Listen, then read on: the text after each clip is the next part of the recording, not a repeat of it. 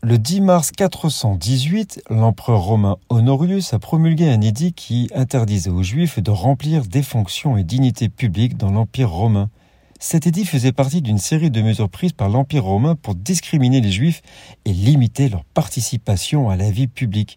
Au cours des siècles précédents, les juifs avaient souvent été persécutés et exclus de certains aspects de la vie publique en raison de leur religion et de leurs croyances. Par exemple, en 135, l'empereur romain Adrien avait interdit aux Juifs de vivre à Jérusalem et avait construit une ville païenne sur les ruines de la ville juive. L'édit de Norius a été l'un des premiers à interdire expressément aux Juifs de remplir des fonctions et dignités publiques dans l'Empire romain, bien que de telles restrictions aient déjà été mises en place à l'époque dans certaines parties de l'Empire, il est important de noter que cet édit et d'autres mesures discriminatoires prises contre les Juifs dans l'Empire romain ont eu des conséquences durables pour les communautés juives ayant contribué à la persécution et à l'exclusion des Juifs dans de nombreuses parties d'Europe au cours des siècles suivants, notamment des interdictions de pratiquer certaines professions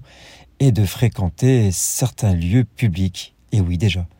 nous sommes le 10 mars.